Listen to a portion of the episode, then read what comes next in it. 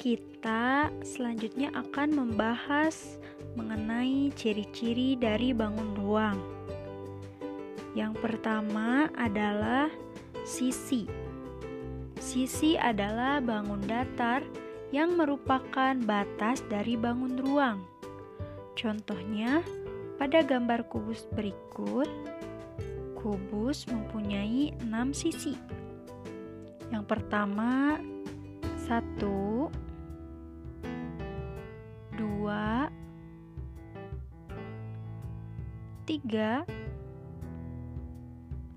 empat,